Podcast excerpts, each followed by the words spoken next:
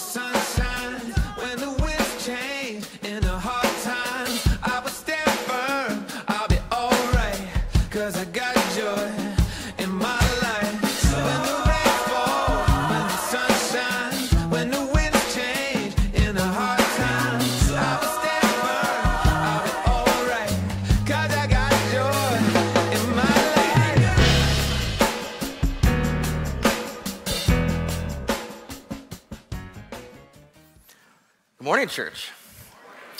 good to be with you. Why don't you go ahead and stand to your feet for the reading of the word? If you're a guest with us this morning, my name is Daniel, one of the pastors on staff, and these are the moments where we, we come around the scriptures. We come together to learn more about who God is, who Jesus is, and how are we called to respond to the saving message of Jesus Christ. We believe that the Word of God is relevant for us today, and this is why we share in these moments together. And so if you have your Bibles, go ahead and turn to Philippians chapter 2 in a series called Defiant Joy. We're going to be lending into this conversation today, looking at this second chapter of Paul's letter to the church in Philippi. Let's begin to read this together in verse 1. So, if there is any encouragement in Christ, any comfort from love, any participation in the Spirit, any affection and sympathy, complete my joy by being of the same mind, having the same love, being in full accord and of one mind.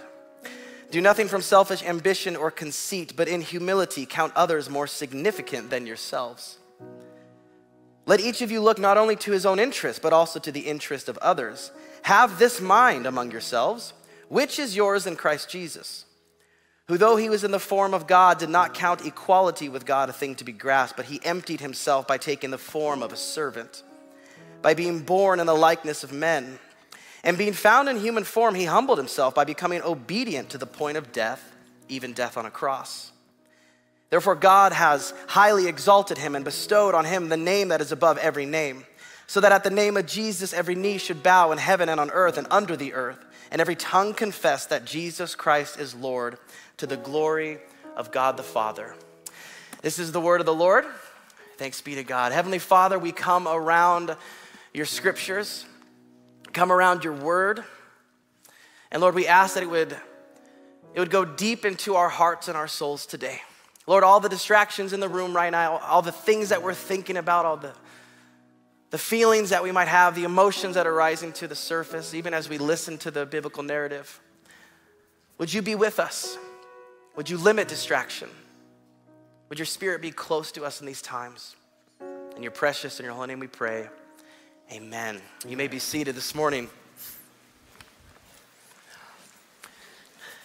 Since January 1st, I've been reading a children's Bible with my daughter. It's a one I got in Israel a few years back, and it, we're kind of working through the Old Testament. We're going through all the stories that I grew up reading.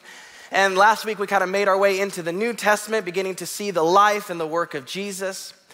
And uh, do you remember that story in the scriptures where Jesus and his mother Mary, Joseph, they go to Jerusalem, and then Jesus goes to the temple, and then Mary and Joseph go home and they forget to take Jesus with them and they kind of they lose him for a little bit. I start sharing that story and instantly my daughter goes, "Oh, oh, I know this one." And she does this cute little thing that I think she learned in Calvary Kids. She says, "Why were you searching for me? Didn't you know I had to be in my father's house?" I was like, "That's the cutest thing ever. Do it again so I can record it. That was awesome." And then we continued on in our reading and we got to the story of Zacchaeus. You all know the story of Zacchaeus, right? The, there's another song, Zacchaeus was a wee little man. Remember that story? And so I start talking about this story, we start reading it, and instantly she goes, Oh, I know this one. Yeah, Zacchaeus, he was smaller than a baby. well, not quite, but we'll, we'll fix that later on. But yeah, he was you know, a little shorter, but not as small as a baby, sweetheart. But that's okay. We'll, we'll work out that you know, later on in your, in your life. And then on Thursday night, we got to the crucifixion. And uh, the imagery, and again, it's a kid's Bible, so it's, you know, very family safe. But it's a picture of Jesus on the cross, and then next to him is his mother Mary. And my daughter looked at me and she asked a question. She said, Daddy, where is Mary now? I said, You know what, sweetie? She's actually with Jesus. And guess what? One day, you are going to get to meet both of them. And she said, That is so exciting. You know, in that moment, as I heard her say, That is so exciting, I thought to myself, Am I still that excited? I mean, have I taken time to even just to reflect on that reality that one day I will get to meet Jesus, I will get to meet Mary, I will get to meet these heroes of the faith, I will get to have conversations with them. I mean, that, that should captivate me today. I mean, just the story of Jesus, to look at the scriptures, to see who he was, to see what he did, to understand what we have because of what he accomplished. This should be something that we as a church are constantly reflecting on. And the reality is, it is essential for us to reflect on these things. Because oftentimes our reflection on the things of Jesus lay the foundation for which we are then able to step into the life that Jesus has called us to. See, I pray to God that my daughter would be captivated by these stories. Because as one author would say, the stories that you live in are the stories that you live out. And if we can be captivated by the person of Jesus, the biblical narrative, the stories representing who he is and what he did on our behalf, that is going, again, to lay the groundwork, the framework for our ability to step into all that he has called us to. And the Apostle Paul understands that reality. Oftentimes in Paul's letters, you see this, this framework that he uses. He'll always lead the, the reader to reflection reflecting on the things of Jesus, reflecting on what we have in Christ. And then after reflection, he'll begin to speak about your proper response to that. Another way you could say it is okay, let's talk about doctrine, let's understand what we believe, and then let's talk about the duty. Then let's talk about the behavior that is attached to that belief. And we see again him using this in the text that we read today he begins this charge that eventually is going to land to this charge of unity and humility. He first goes after their heart and wanting them to reflect. He says these words So if there is any encouragement in Christ, any comfort from love, any participation in the Spirit, any affection, any sympathy, now, if you go to the original language, it's probably better for us to read it as this Since there is encouragement in Christ, and since there is comfort from love, since there is participation in the Spirit, since we have experienced affection and sympathy from God through Christ, that must be the foundation and the framework, the, the groundwork for what I'm going about to ask you to do. You need to reflect on this before I call you to that. Reflect on what we have in Christ Jesus, the justification that we have through Christ's death and burial and resurrection. The great comfort that we have in the love that God has bestowed upon us, a love that is not just in word, but it is indeed in the sending of his Son. That we who profess faith in Christ, we have this beautiful relationship with the indwelling Spirit of God, and there is deep affection that we can have even in the midst of difficulty. A profound sympathy that we even can experience in the here and now based upon what we have in the Spirit of God. So reflect on these things before I then call you to what is next. Now, the next verse, the first three words are very interesting. He says, Complete my joy. It's interesting that the Apostle Paul believes that there is some type of a communal aspect in his understanding of joy. That his desire for complete joy is not reliant solely on his own individual circumstances, but it is, catch this, matured and it has moved on to include a communal reality. Defiant joy is not determined by individual circumstance. In fact, it refuses to be determined by individual circumstance. And what this allows is an expanding of the possibility for joy. See, complete joy, at least for Paul, is more than fulfilled circumstance, it's about a faithful people. But faithful to what? So he uses the word complete my joy, and then he begins to say, what, what must they do? What must they be faithful to to complete his joy? Well, he communicates two things. The first one, he talks about unity, something really easy. That was a joke. You guys are, okay, wake up. He talks about unity, being of what in verse 2? Being of the same mind, having the same love, being in full accord, and of one mind. Now, the first word he uses there, same mind, it is the Greek word phroneo. It's the idea of forming and holding a belief. So we need to understand and note that Christian unity is first and foremost a mental harmony around core beliefs. There does need to be a shared understanding of the essential tenets of the Christian faith. We do have to begin to parse through and realize that there are essential realities to the Christian faith that we need to not only hold on to, but cling to. But then we also know that there's these kind of these secondary issues that we in different denominations like to bicker and fight over, which makes unity and belief quite difficult, but it is something that we are called to, something that we have to process with one another. He goes on to say the term same love. This speaks about the idea of a moral unity in the sense of a deep love for one another. Love being a key marker for those who follow the way of Jesus. You probably remember the words that Christ said by this, everyone will know that you are my disciples if you do what? If you love one another. And then he says, a full mind, or sorry, a full accord and one mind. This could be described as a missional unity, a togetherness that is focused on a singular object, that being Christ, and the same purpose, that being the mission of Christ in the world. And so, what we could say about Christian unity is that it's defined this way it is a loving community who share essential beliefs and a primary mission. Now, that is very easy to say, way more difficult to live out. But he's not even done with the challenges he's going to ask them to step into. So it's not just unity that would complete his joy. He then says this do nothing from selfish ambition or conceit, but in humility count others more significant than yourselves. Let each of you look not only to his own interest, but also to the interest of others. It's not simply a call to unity, it's also a call to humility.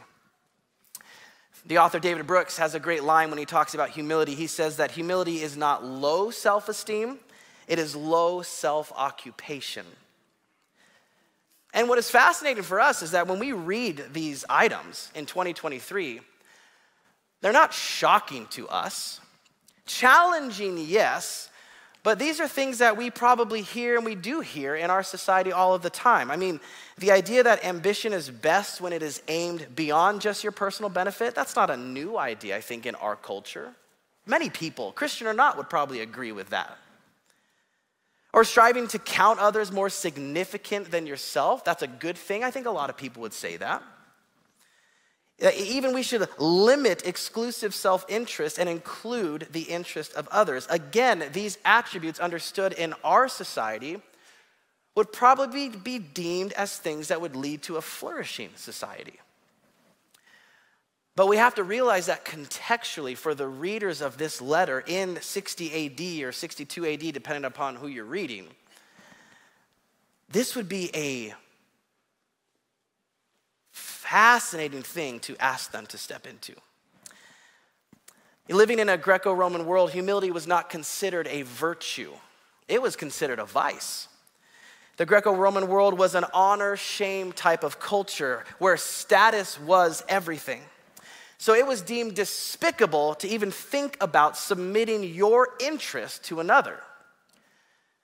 That type of submission would be considered deeply cowardly. So, for Paul to call this church to live in unity, to live in humility, this type of way, it was to live a subversive type of life. In fact, really, what it is, it's an invitation to live out an alternative story to the stories that are around. And what we need to begin to realize this morning is that this call to unity, this call to humility, it is not just for the church in the first century, it is a call to us today. That we too are called to be a, a church striving and moving into and towards unity. That we as individuals need to understand and to capture God's vision for what it would mean to live a humble life. Now, the challenge for the Philippian church is different from ours because, again, they lived in a society that would have pressed so against these ideas. What's interesting for us in our day is that the idea of the importance of unity, I mean, that's kind of openly discussed in our society. Again, I mean, the idea of, of being humble and thinking about other people, whether we do it or not is irrelevant. We do talk about it a lot. But I think the issue for us is that we have become way too content with these two realities becoming just an ideal. We've almost gotten to a place in our society where it's just good enough to talk about it. Talking about it seems sufficient enough. Tweeting about the importance of unity seems to be just enough to seem acceptable.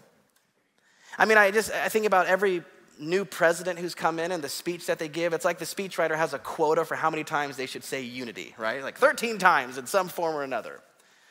And we read these, you know, we hear the speech and yeah, unity is important. I'm going to do what I can to bring people together. In our heads, we go, yeah, that sounds really good, but practically that seems like a near impossibility.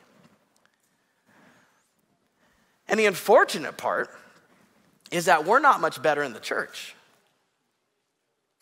I mean, we're good about talking about unity. We're good about talking about humility. You all have seen the person on Instagram who's taken the picture of the beach, and then their caption is Romans 14 19. So then, let us aim for harmony in the church and try to build each other up. And then the sad part is that very same person is causing division in their local church and they haven't thought about anybody's interest but their own in years, yet they somehow feel validated that they're following the way of Jesus because they have somehow been able to articulate that they value unity or that they value humility. But the charge for us as the church is never just to be able to simply articulate the reality about God, but it's to live our lives in a, a sacrificial embodiment of this vision. So we do need to begin to process and to navigate what are the great hindrances toward humility and division. I mean, I think we could say things like immaturity will hinder, insecurity will hinder, need for control will hinder. And there's, I mean, we could make a, a, great long list, but I would say maybe the most important thing that we should navigate is what C.S. Lewis calls the great sin, and that is pride. In Mere Christianity, C.S. Lewis would say this the essential vice, the utmost evil is pride. Unchastity, anger, greed, drunkenness, and all of that are mere flea bites in comparison.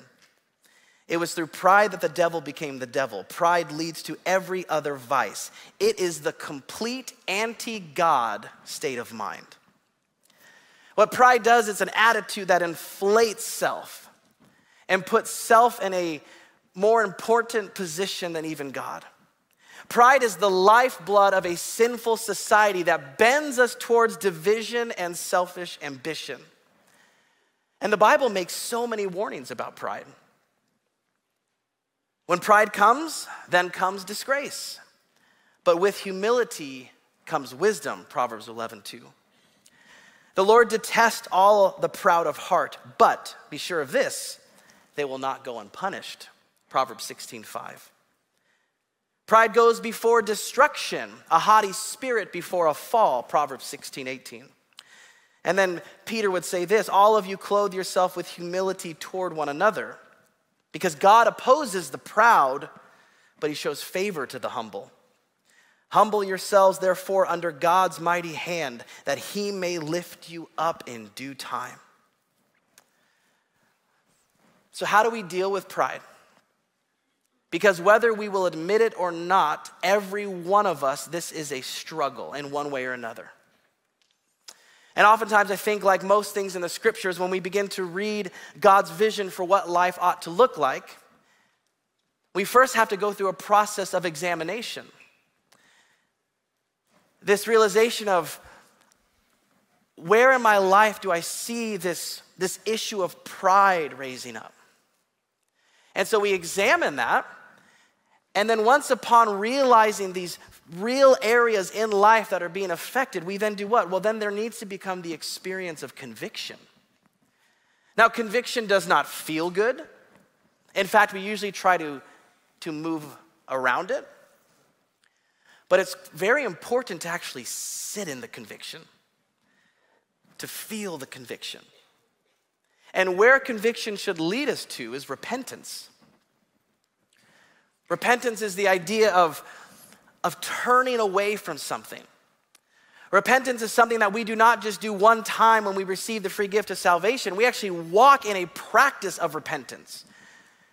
Because as believers in the way of Jesus, we should constantly be seeing the aspects of our lives that do not align with the way of Christ, examine them, realize them, experience conviction about them, repent from them, and do the turning away process. So we turn away from it, then, but what is next? And I think we get a beautiful hint in verse 5 when we get back to our main text.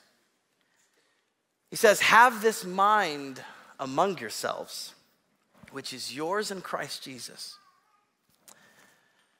In the book of Philippians, joy or its cousin rejoice is used 18 times. But another word that is used, not as much, but similarly, is the word mind. Ten times in the book of Philippians, you see Paul reference the idea of mind. The, belie- uh, the believer's mind is a, a common theme in the writing of Paul. Many of you know Romans chapter 12, verses 2. Do not be conformed to the patterns of the world, but do what? Be renewed by the transformed mind. We're transformed by the renewing of our mind. Or maybe Colossians 3 2. Set your mind on things above, not on earthly things. So, in the next few verses, the Apostle Paul wants us to lean into this idea of the reality of Christ's mind. And he tells us to have this mind, which is yours in Christ Jesus. Now, verses 6 through 11, many scholars believe that this would be um, a hymn that the church would have known. So potentially, Paul did not write these verses, but it was a hymn that the church would have known, so he kind of imported it into his letter. Let's read it one more time together. They call it the Christ hymn, who, though he was in the form of God, did not count equality with God as a thing to be grasped, but he emptied himself by taking the form of a servant, by being born in the likeness of men. And being found in human form, he humbled himself by becoming obedient to the point of death, even death on a cross. Therefore, God has highly exalted him and bestowed on him the name that is above every name, so that at the name of Jesus, every knee should bow in heaven and on earth and under the earth, and every tongue confess that Jesus Christ is Lord to the glory of God the Father. Now, before we start to talk about the mind of Christ, we need to make sure there's a few distinctions made. See, Jesus did not give up his deity when he came down to earth, but he did restrain himself. Jesus emptied himself of status so that he could become a servant of all. Jesus abandoned his rights in order to give us the opportunity to be in right relationship with God. And in this hymn, we begin to see the framework for the, the mindset of the kingdom. I think first and foremost, we see that Jesus is the example of a mind secured. Jesus knew who he was, his identity was secured. He knew his mission, he knew his purpose, he was focused, he was centered, he was walking after what he knew was in his heart from God to do. And the reality is for us as the church today, we also need to have that same mind, a mind that is secured in our identity. Listen, if you do not have an identity secured in what God has said about you, I promise you the culture around us will cultivate a fascinating identity for you. If you do not know who God says you are, if you do not know what you have on offer in Christ Jesus, I promise you, you will find another identity to pick up on. But the beauty about the identity that Jesus gives us, it's actually an identity that we just simply have to receive and then also reflect and to ponder and to hold onto. So he is the example of a mind secured. Also, he's the example of a mind surrendered to service. I'm reminded of this as we just, you know, read with my kids a couple nights ago when Jesus is washing his disciples' feet. He did not have to do that, but he wanted to set out the example. I will lay my own right aside so that I can better showcase you the reality of the kingdom. I think also an example of a mind submitted to sacrifice. All of our favorite words all together submitted, surrender, sacrifice. But that's the call of the kingdom of God. The kingdom of God looks different than the world around us. The kingdom of God is going to have different characteristics than the world around us one of humble submission, one of love, one of, a, of a, a mental unity around the reality of what God says about the human experience. And it's to be a fight to do so. But as Paul said, have this mind, it is yours in Christ Jesus. Step into this. This is going to be the reality. See, we have to realize that Jesus does more than just show us an example. He is also our empowerment, and in His power, we can follow the example. You will not be able to do this in your own strength. It is not possible. But through the empowering of the Spirit of God in us who profess faith in Christ, we will have the power to do so. We must be reminded this morning that Jesus never calls us to any certain thing without opening first a way through his empowering presence. So, in his power, have the mind of Christ. In his power, have your mind be secured in your identity and your purpose as a Christ follower. Surrendered to service, submitted to sacrifice. This all becomes the means to our fulfilled call to be unified and to walk in humility. Having the mind of Christ, here's what it does it allows us to subvert the pride and disunity that has become normalized in our sinful society. Having the mind of Christ leads us to participate in what some have called the cruciformed life. It's the cross shaped life. And that is a life of humble service to one another, unified in belief and love and mission. This is the life that we are invited into. And it's difficult. Because there's a lot of pressure in the world. But in the midst of that, you have to remember the call that Jesus had for those who would say yes to him. The call to, to be like a city on a hill, casting light on the way we ought to walk out this existence. Friends, we are not to gratify the flesh by giving in to division, but we are to glorify God in unity. We are not to gratify the flesh through selfish ambition, but to glorify God in humility. Do you want to know why I think pride and disunity is so easy? It's instant gratification. I mean, just think about it. You find a bunch of people to be mad about the same thing, and it instantly just kind of feels good to be part of it. The unfortunate part is when you're actually walking in unity, sometimes there's not a lot of instant gratification, but it's really entering you into a long term glorification, a long term formation of who you are. See, the way of the world is instant gratification. What the flesh wants, give the flesh that so you start to feel good. But we restrain that to say, yeah, but what is the way of Jesus? And what is so fascinating about this whole entire text that we read today is getting back to that idea complete my joy. What if the joy that you are so desperately seeking for has nothing to do with the things that you're trying to gravitate towards in the world and actually happens to be in this room right now? What if your full experience of joy is actually sitting next to you right now? What if, as we walk in unity, and we humbly submit to one another and love one another and care for one another and do the really hard work of processing through this together. I'd hate to break it to you, but there's people in this room right now who think differently than you. But what if, instead of finding the other people who think like you about a certain text and then having the instant gratification of like, yeah, do you imagine that Bill over there? What a moron. Like, yes.